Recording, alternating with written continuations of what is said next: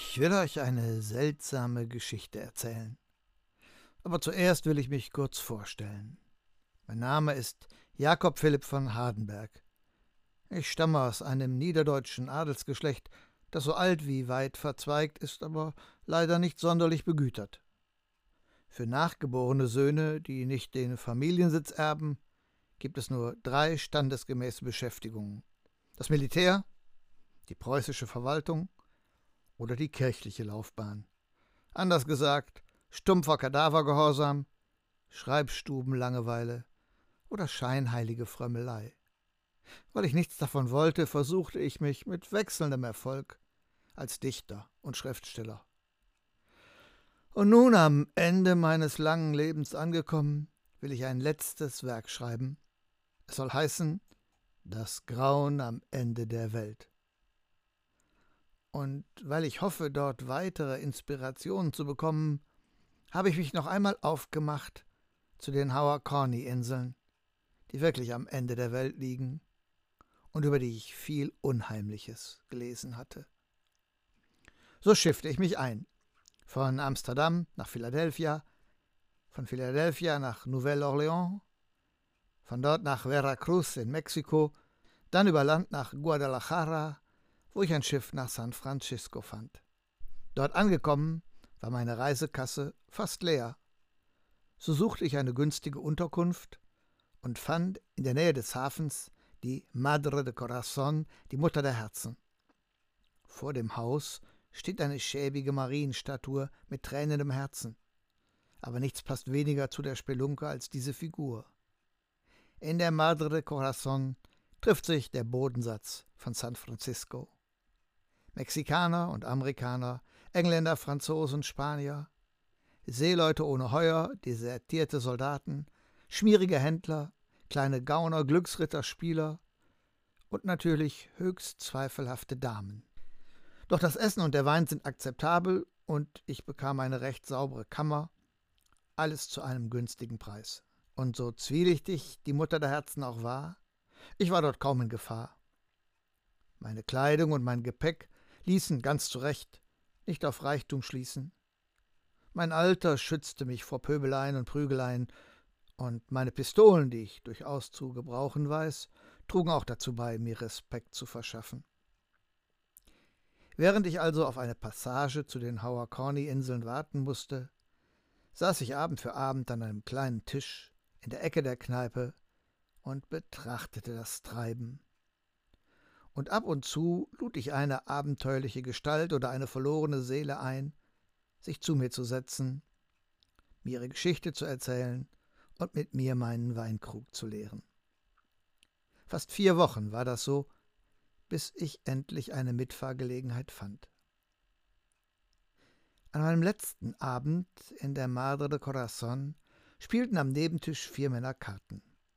Einer gewann ständig, doch dann wurde er als Fallspieler entlarvt, die betrogenen Mitspieler stürzten sich auf ihn, verprügelten ihn, nahmen ihm sein Geld ab und warfen ihn auf die Straße.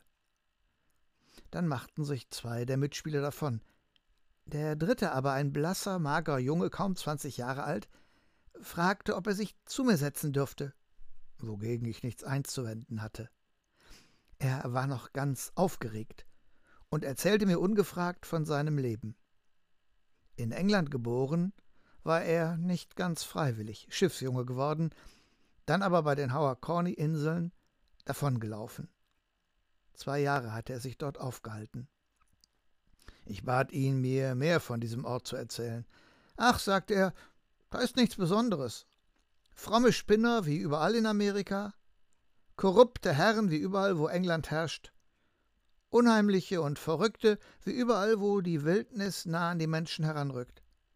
Nur eins ist dort ungewöhnlich, das ist die Flöte der Hauer Corny.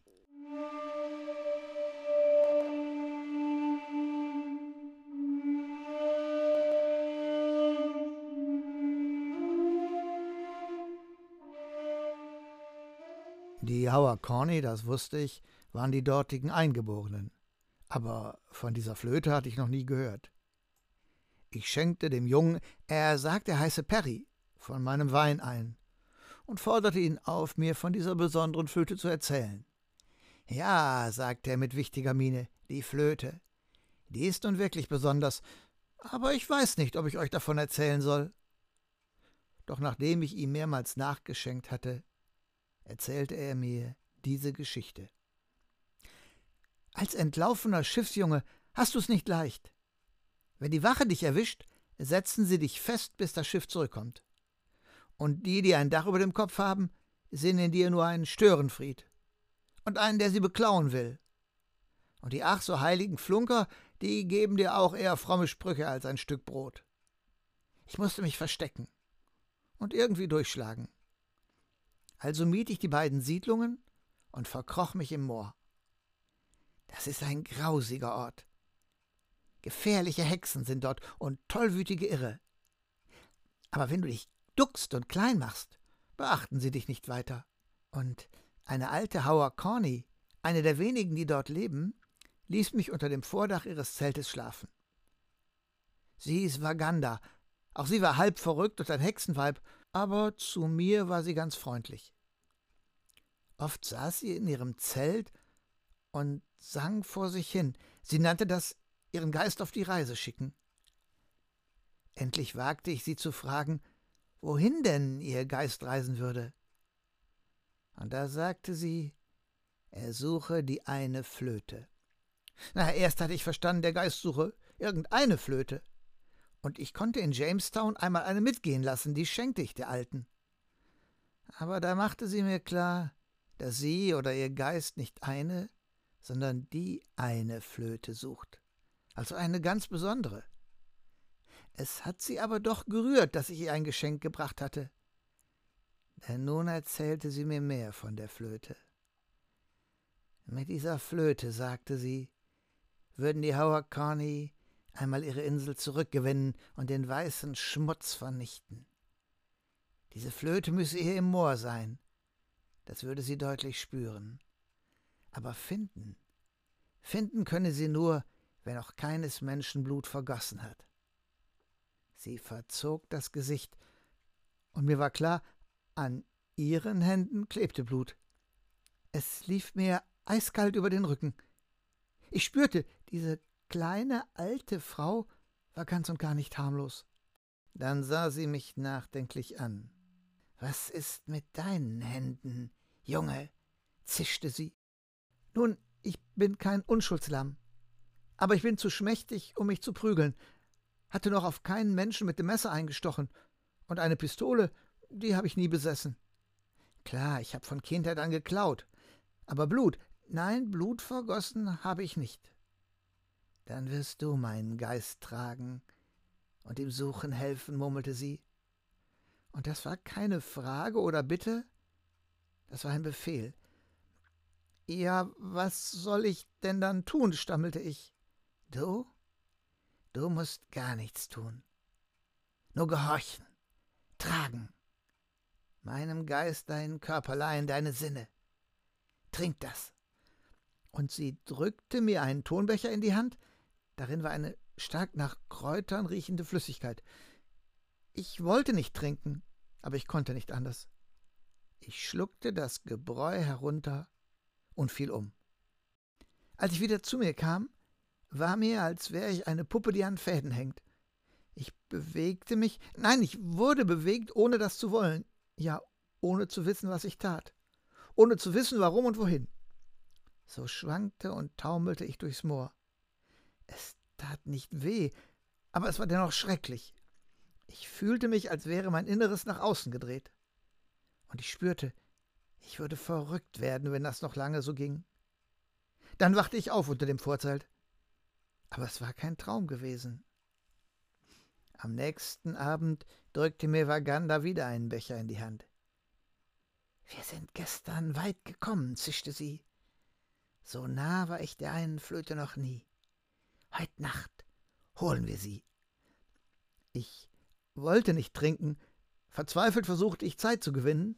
Aber was macht die Flöte denn? fragte ich. Soll ich's dir sagen? brummte die Hexe. Ach, es kommt nicht drauf an, du wirst es gewiss niemandem verraten. Und sie lachte wieder, schrill und gemein, so dass mir klar war, ich würde den Fund der Flöte nicht überleben. Die eine Flöte, hauchte mir Vaganda ins Ohr, ist eine Seelenfessel, ein Seelenjoch. Sie zwingt alle, die ihren Klang vernehmen, macht sie willenlos, seelenlos. Na, was denkt ihr? Perry sah mich mit großen Augen an. Hätte ich mich umbringen lassen sollen? Hätte ich ihr helfen sollen, ganz Jamestown zu verhexen? Nein. Ich tat, was ich noch nie getan hatte. Ich zog mein Messer und stieß es der Alten mitten ins Herz. Und dann rannte ich davon. Rannte so schnell wie nie zuvor in meinem Leben. Rannte nach Jamestown, denn die Wache schien mir eine geringere Gefahr als der Geist der Alten. Und am nächsten Morgen fand ich schon ein Schiff nach San Francisco. Und nun bin ich hier. Nun bist du hier, stimmte ich zu. Und was wird aus der Flöte? Ja, ja, ihr habt recht, stieß Perry hervor. Wir müssen sie finden und zerstören. Oder vielleicht nutzen. Äh, natürlich nicht, um anderen zu schaden. Aber es lässt sich bestimmt Geld damit machen. Ihr seid doch klug und erfahren. Wollen wir uns zusammentun und die Flöte holen? Nun meinte ich, wie sollten wir sie finden? Du hast ja nun auch Blut an den Händen. Wie ist das denn mit euch? fragte er. Ihr schreibt doch Bücher, sagt man. Dann habt ihr doch sicher nicht getötet, habt höchstens Tinte an den Fingern. Ach, Barry, seufzte ich. Ich habe mein Leben nicht in Schreibstuben verbracht. Ich war im Krieg, auf abenteuerlichen Reisen, ich bin zum Duell gefordert worden. An meinen Händen klebt mehr Blut als an deinen. Perry ließ den Kopf hängen. Aber hast du denn keinerlei Erinnerungen mehr an die Nacht, als du den Geist der Vaganda durchs Moor getragen hast? fragte ich. Ich hatte doch den Zaubertrank getrunken, gab er niedergeschlagen zur Antwort. Aber du musst doch trotzdem etwas mitbekommen haben, meinte ich. Selbst wenn dein Geist betäubt war, kann sich dein Körper etwas gemerkt haben. Perry überlegte angestrengt. Ja, rief er dann. Ja, das Zelt der Alten war weit im Norden des Moores, und ich bin von dort nach Süden gegangen. Gar nicht so weit. Und da war ein seltsamer Baum, den habe ich umarmt. Ja, und dann? Da schlug krachend die Tür der Spelunke auf. Drei Männer stürmten herein. Einer von ihnen war der herausgeworfene Falschspieler. Und einer seiner Begleiter hielt eine Pistole in der Hand. Da ist einer von ihnen, brüllte der Falschspieler und zeigte auf Perry. Der saß mit dem Rücken zur Tür und sah darum nicht, was geschah auch war er noch ganz in Gedanken versunken. Der Pistolero hob seine Waffe. Ich griff rasch nach meiner Pistole, aber ich war zu langsam. Ein Schuss fiel und dann noch einer. Und Perry sackte, wie von einem heftigen Stoß getroffen, vornüber auf den Tisch, auf dem sich sein Blut ausbreitete. Er hob den Kopf noch ein wenig und sah mich an. Mit letzter Kraft hauchte er die Flü ich strich mit meiner linken, in der rechten hielt ich noch die rauchende Pistole, über seine Wange. Ruhig, mein Junge. Ruhig, es ist gut. Geh in Frieden, lass alle Hexerei hinter dir. Vergiss die Flöte. Hörst du nicht? Jetzt spielen die Engel für dich. Er lächelte schwach, schloss die Augen, sein Kopf sackte herab, und er war tot. Nun auch sein Mörder lag tot am Boden und dessen Kumpane wurden von den Gästen der Madre de Corazon gepackt. Sie mochten in den Augen der feinen Gesellschaft nur Gesindel sein, aber auch sie hatten ihre Ehre. Und dass einem von ihnen in den Rücken geschossen wurde, das nahmen sie nicht hin. Der Wirt wurde zum Richter, all die Trinker und Huren zu Geschworenen, und das Urteil war schnell gesprochen. Doch in der gleichen Nacht wurden die beiden Verurteilten an einem Straßenbaum gehängt. Ich zahlte meine Zeche, gab meine restlichen mexikanischen Münzen in den Topf, mit dem für Perrys Begräbnis gesammelt wurde, und schiffte mich in aller Frühe ein nach Jamestown. Aber ich habe mir vorgenommen, Perrys Geschichte zu überprüfen. Vielleicht war es ja nur Seemannsgarn. Vielleicht wollte er nur etwas erzählen, solange noch Wein im Krug war. Aber vielleicht hat er wirklich geglaubt, was er mir erzählt hat. Vielleicht ist es sogar tatsächlich geschehen. Vielleicht liegt irgendwo im Tabumoor eine Flöte, die nicht in die falschen Hände geraten sollte.